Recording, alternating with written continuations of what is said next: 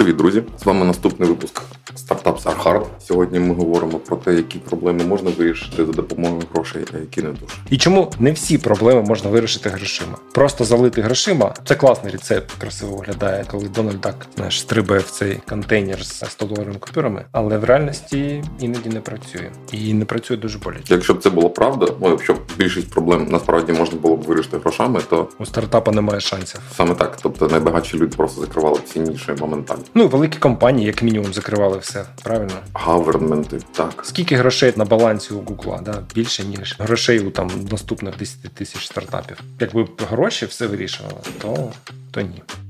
Якщо б вирішували не гроші, а підприємницький талант, то теж серійні підприємці всіх би підкорювали себе. Але ні, є серійні підприємці існують, але сказати, що в них після третього все вдається, ні, ніфіга. Да, в цьому і прикол. Знаєш, нас причин, чому так цікаво будувати бізнес. Ну це як типа шахи, але дошка міняється постійно, і там іноді там знаєш, дощ починає йти, там кудись зникають фігури, кішка там когось з'їла коня і так далі. Тобто є певні правила, є щось то, що від тебе залежить, а є багато факторів, на які ти не можеш вплинути. І навіть якщо ти двічі спробуєш збудувати таку саму компанію, в тебе можуть бути абсолютно різні результати. От і гроші це інпут, але ти не можеш просто грошима вирішити всіх проблем.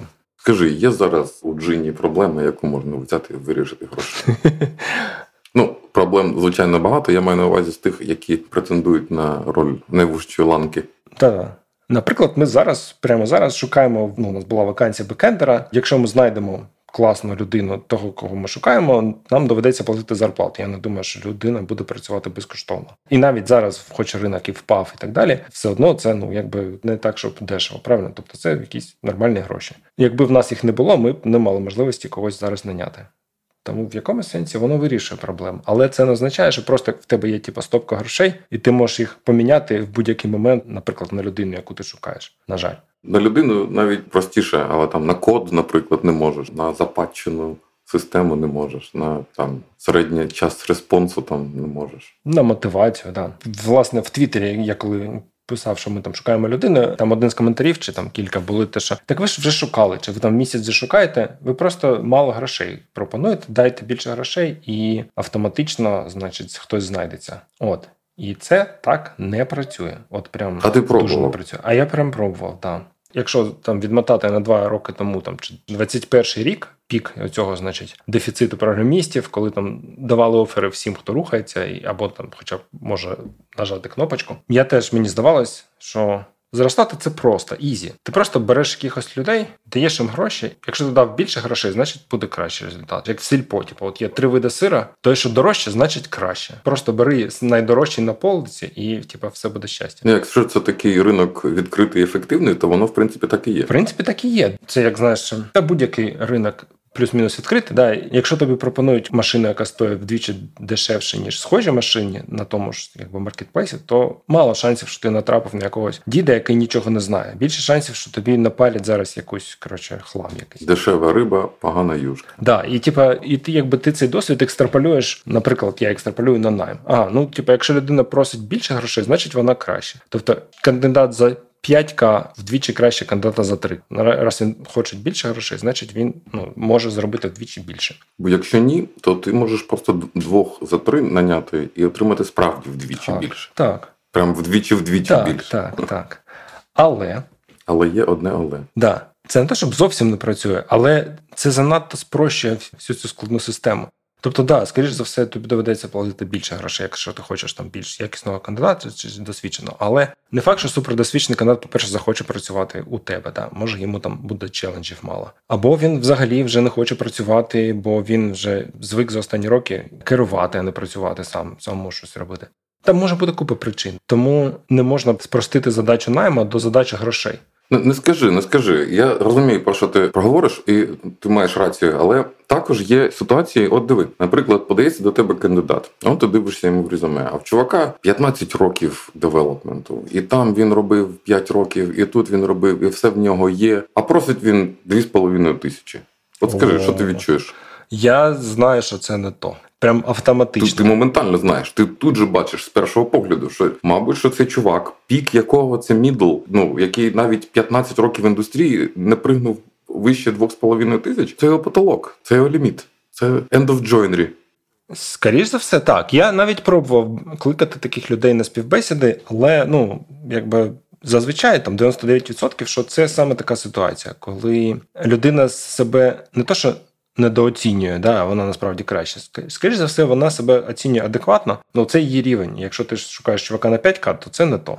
Ти б, звичайно, хотів би чувака за 2,5, але такого чувака, який насправді міг би вирісти до чувака за 5 Не факт. Ну, може, і ні, не знаю. Це я так абстрактно вигадав чувака. Я не знаю, що це чувак такий. Може, його і нема насправді. Чуваків не існує. Давай ще один такий випадок зробимо. Давай. От диви, приходить чувак і каже: Я 7К стою, капець все можу, давай спробуємо. І ти дивишся в нього резюме, а в нього ну немає профільної освіти, які він не вивчав. Половина проєктів фріланс чи там знаєш, one man band. Останній проєкт крипта. Що ти про нього подумаєш? Ну, скоріш за все, теж ні. Що зарвався чувачок, що чувак за дві з половиною, так, але понагліший. Да, це той же чувак, що за дві з половиною, але він послухав чи прочитав десь якісь поради, що треба ставити більше, щоб тебе сприймали серйозніше. Він, типу, втулив сімерку. От, але скоріш за все, це той самий, якби не за дві з половиною к. Чу не той самий, да, а інший. Той самий рівень можна очікувати. Рівень, рівень, да, може бути гірше навіть. Він себе неадекватно взагалі оцінює. Тут ще така є, звісно, примітка, що іноді резюме дуже поганий проксі, і треба дивитися, говорити з людиною там. Коли ти говориш face-to-face і задаєш якісь питання, то ти ну швидко бачиш оці ну, два кейси, які ти назвав, і ти їх відсієш. Ну не знаю, що ти бачиш, що ти не бачиш. Я, наприклад, у нас є зараз перша співбесіда, де ми задаємо стандартний сет теоретичних питань, і ми не, не намагаємося з'ясувати, чи чувак правду знає, чи просто каже таке, чи є щось по темі може сказати, ну зараховуємо. А друге live coding. І ну вони не корелюють один з іншим. Ну я не можу сказати, що о, одного б вистачило. Знаєш, дуже цікаве питання. Але давай подумаємо так: тобто є якийсь діапазон зарплат, який є там розумним. А коли справа доходить до його країв, чи до нижчого, чи до вищого, ситуації починають загибатися, вірогідність десь провалюються. Не ринкова ситуація, якась хаотична ситуація виникає. Чому чувак так дорого коштує? Він вже outlier, бо він ask ає так так багато. Але він outlier, тому що він ну просто наглий, чи він outlier, тому що він реально розумний, чи він outlier, тому що він ну з іншого ринку прискакав. За ну, він зараз в американській компанії працював, отримав американську зарплату. Зараз тут він з позаминулого року не нічого не чув про ринок праці. Щось з ним не так, так але що саме не дуже зрозуміло. Ну так, да, може, може навіть насправді з ним все так. І може це той, хто ти шукаєш, але ну може це не очевидно, поки ти не почав з ним говорити. Я в тебе спитав, чи ти пробував? І ти сказав, так, я пробував. Я пробував поставити там захмарну зарплату. І що? Що ти отримав з цього ходу? Навіть не те, що захмарну зарплату. Напевно, я ніколи, ну там там 20к чи там я не знаю. в мене не було досвіду платити якісь захмарні гроші. Але ну скільки, скільки там, де закінчується ефективний ринок для Python девелоперів? Та я не знаю. Я думаю, в Україні зараз 7-8К, напевно, це верхня межа. В тебе ж є статистика по наймах, де там верхня гра? Ну, от я тобі кажу. Так, 7-8К mm. це те, що зараз топ. Для мене було таким уроком, що ти не можеш просто полагатися на зарплату як на мерило ефективності чи, чи там, ну типу, на потенціал кандидата. Да? Не факт, що людина, яка просить 8К, буде працювати краще, ніж людина, яка просить 5К.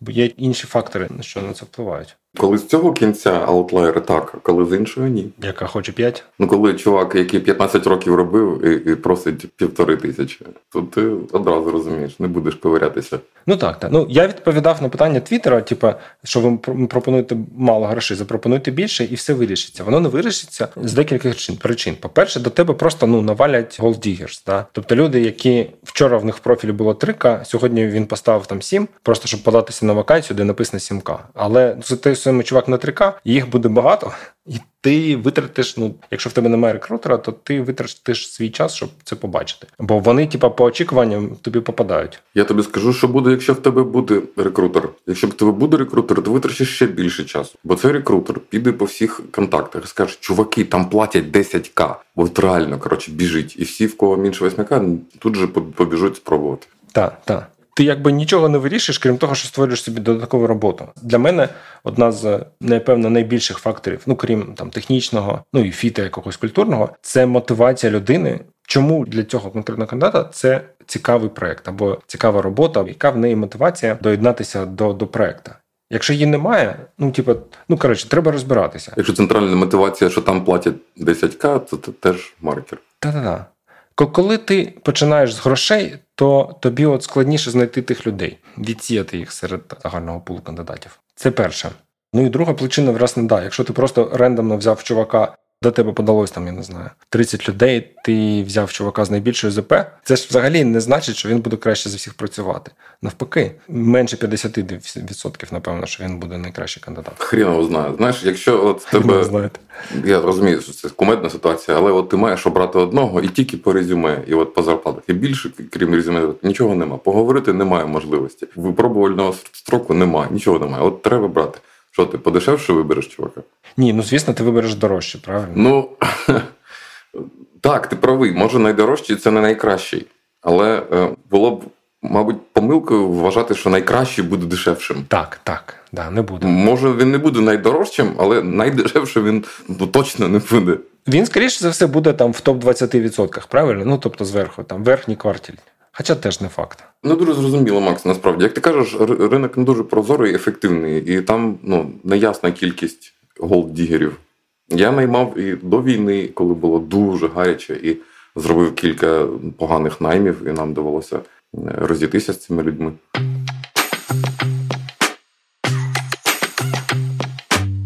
Ну ладно, з наймом то таке. А от маркетинг, маркетинг. Макс, завжди ж можна вбахати мільйон другий прямо в онлайн-маркетинг. От я ж до цього і хотів підвести е, розмову, що гроші печуть карман, щось таке, да? коли ти їх хочеш потратити, і ти думаєш, що якщо ти їх тратиш, то ти ну, не можеш помилитися. Це іноді приводить до таких кумедних або не дуже кумедних ситуацій. З маркетингом, ну. У нас не було якби досвіду, що ми там спалили там кілька сотень тисяч доларів на маркетинг. Але мені здається, тут так само гроші можуть завадити розібрати. Ну, типа, умовно, у нас є. От ми хочемо вийти, там декларуємо, пишемо, що ми йдемо в інтернешнл, шукаємо там нішу джина за межами України і так далі. І так далі, і так далі. І ми її поки не знайшли, але ми в пошуку. І якщо б в нас Хтось прийшов і сказав, чуваки, ну, інвестор, умовно, проінвестував і каже: типу, ви маєте там 300 тисяч доларів на місяць тратити, щоб знайти свій фіт. Типа, я вам для це даю 3 мільйони, ось у вас 10 місяців, давайте, чуваки. І ці гроші можуть замаскувати проблему. Типа, ти їх будеш витрачати, будуть якісь реєстрації навіть і так далі. Але ти насправді нічого не не зрозумів про ринок, ти не знаєш, чому люди приходять, які люди ти їх шукати. Ну не скажи, не скажи. Ти якось ці гроші витратив. Тобто у деяких каналах купив деякі інструменти і отримав деякі конверсії, порахував їх. Зрозумів, ага, це забагато, це не замало. Тут дуже дорого виходить. Це мені не підходить. Окей, ну, так, окей, що? щось ти зрозумів. Але е, тут питання. Це ж є пошук. Е, так. Product Market Fit. Питання в тому, чи ти зрозумів більше, якби ти тратив 30 тисяч доларів на місяць, або там ну, 3 навряд чи, ну там 10. Ну, диви, якщо ні, грошей взагалі нема, і ти не можеш взагалі ніякого трафіку на свій проект привести і ніяких конверсій отримати, то ну, погано. так? Ну, Треба брати телефон і телефонувати самому. Це дуже неефективно, дуже повільно. Потім можна взяти на 30 штук. Там. Окей, там в тебе якась розумна кількість клієнтів, але не дуже багато. Третя ситуація, в тебе 300 тисяч, і їх тебе десятками тисяч валить, а в тебе процеси неефективні, вони десь губляться, там телефони впадають і кажуть, ну це забагато, трохи ми тут лишку взяли. так? Чи ти а, ти ти зжег 30 тисяч, але отримав як з 30. Ну, тобто результат такий же, але трохи это, сумніше. Тебе обличчя. Ну, бачиш, не знаю. Може, це просто мій bias, що я я не знаю, як типу, розпоряджатися ефективно великою сумою грошей, яких витратити швидко, так щоб був результат. У мене був досвід, коли не було результату. Це типу, ну окей, але це не позитивний досвід. Тобто, в мене не було такого, щоб я от витрачав багато грошей, і вони швидко давали результат. Тому мені здається, що типу, краще рухатись повільніше, краще там більше думати про те, що ти робиш і для чого. Бо, бо, бо, типа, це безлімітні гроші. Ти ти наймаєш купу людей, вони щось починають робити. Ти втрачаєш якби контроль чи не контроль, ну розуміння взагалі ситуації. Там вони тянуть в різні боки, наймають ще людей. Проходить півроку, ви потратили кучу грошей, результату немає. І що? Є знаєш така ідея, що стартап не можна робити суто на свої гроші, бо суто свої гроші дуже жалко, О. і ти не можеш їх ефективно витрачати. Ти витрачаєш менше ніж ніж треба було. Угу. Треба, щоб гроші було не так жалко, щоб вони були не всі свої, бо це не це не гарно. А і я ще тобі скажу, що це досить інша роль. Ну, диви, ти думаєш як підприємець. Ну, ти є підприємець в цій моделі. Тобто, ти в тебе гроші не, не, не основна ціль. Ну так, це ми граємо у комерційній компанії. Комерційна компанія це компанія, яка займається отриманням прибутку сьогодні і в майбутньому. Такі правила гри, але ну прибуток в тебе це така штука. Сьогодні є, завтра нема. Можна сьогодні трохи менше отримати, щоб завтра десь там іншу нішу вскочити. А ось диви інвестор, як думає, інвестор думає набагато ближче до до, до грошей. Я гроші занесу в цю компанію, а потім скільки то винесу. Мене цікавить, скільки я занесу, і коли і скільки винесу. Що з компанією відбудеться? Ну так цікаво, але ну це вже друге питання. Перше питання: як я зможу перетворити X грошей сьогодні в Y грошей завтра? І це саме це питання: чи ця компанія має можливість суттєво зрости, витрачаючи гроші? Тобто всі інвестор пічі, вони всі на цю тему. Всі інвестори е, намагаються побачити, тут є return on investment чи не є. Ну так, для для інвестора це блекбокс, правильно? Йому не принципово, як воно робиться. Ти, типа, рядок в Excel. Ні, ну цікаво, бо насправді не розуміючи, як насправді воно робиться, ти нічого не розумієш, чи воно там. Ну не знаю, я ж я ж не інвестор. Я, я так просто розумію, що коли. Е, справа йде до витрачання грошей, то інвестори дуже гарно рахують. Тобто компанія, яка може суттєво зрости витрачаючи гроші, е, ну знайде ці гроші без проблем. Так. Якщо є кейс, якщо є така ну, ситуація, де гроші ведуть до зросту, а це не так часто відбувається. Я відмахнувся, що типа, от краще потратити 30 тисяч ніж 300. Але з точки зору інвестора може чи навіть ну там бізнесу може бути і ні. Да, Якщо потративши це 300 тисяч, ти там на кілька місяців швидше знайдеш цей продакт market fit, і, значить, обженеш якихось наступних е, конкурентів, які там за тобою теж йдуть. І да, типа, прямо зараз, якщо дивитись, ти витрачаєш гроші неефективно, тому що ти там 80% на дурню якусь спалив. Але якщо це тобі дозволило там побудувати якийсь advantage competitive, то типа, ну воно воно того варто. Твоя задача не була ефективно витрати їх. Твоя задача була перевірити гіпотезу. Ти Так, так, так, так. Що ти, типу, локальний максимум, чи тобто локальна оптимізація, яка глобальна, типу, ти програєш. Ну так, це просто та гра, в яку я не вмію. Конкретно я не вмію грати. І типу, нам треба напевно шукати нішу, де ми, значить, навіть таким, якби не найшвидшим темпом спалення грошей можемо собі знайти, тобто, ну не venture-backed, да, типу, історію, як де треба, типу, вирости там X10 за три роки, інакше кінець. Може, це інше питання насправді. Чи є в твоїй компанії потенціал для скейлінгу? Чи може твоя компанія вирости у 100 разів? Чи є цей шлях? Чи він можливий? Ну, дивлячись, де твоя компанія. Ну в українському ринку, звісно, що ні. Типа, ну в 10 разів може, може і можна, але не в 100. Так, якщо є, якщо є якийсь шлях вийти на інші ринки, якщо це якась стратегія. Амазон теж починався як букстор, лише торгував книжками, які вже були в когось куплені. І що? І що? Ми як це, як Данілов, наш секретар. І що? Це ж з анекдота, не знаєш? Вовочка в школі придумає задачу. В бабки Параски було два поросяти, п'ять гусей і дві качки. Вовочка, та так задачі не пишуть. В задачі має бути ще питання. Що що, що треба, якесь питання треба поставити. Ага, зрозумів. В бабки Параски було два поросяти, шість качок і дві куриці. Питання. І що? Ну, вибачай, не дуже смішно анекдот, але мені дуже подобається питання. Так деякі люди щось кажуть, такі там, щось там, диви. І і що? Коротше, витрачати гроші теж треба вміти. Є люди, які це вміють класно робити, да, і вони можуть заскелити там твій маркетинг, умовно, чи там я не знаю, може там десь тактично неефективно, або там швидко розбудувати команду розробки, або ще щось. А є люди, які не можуть це робити, їм цьому треба вчитися. Окей. У деяких людей професія це витрачати гроші, як онлайн-маркетинг. Так, так, так. Вся їх активність це як витрати ефективно гроші. Так. Вони їх не заробляють, вони їх витрачають. Чук чи не читатель, чук чи писатель. Але сам факт того, що ти знайшов людину, яка готова витратити твої гроші, чи не твої гроші, гроші компанії, це ще не гарантія того, що буде якийсь результат. Цього мало. Це як пам'ятаєш, в школі ми вчили там лемма, теорема. Є необхідний е, цей і є достатній. Необхідний, але недостатньо. Да, да. От гроші це необхідне. Без грошей нічого не працює в бізнесі, але цього недостатньо. Треба все одно думати головою, і це е, буває іноді складно. Це я загнув. Це ти загнув. Стартап Захарт.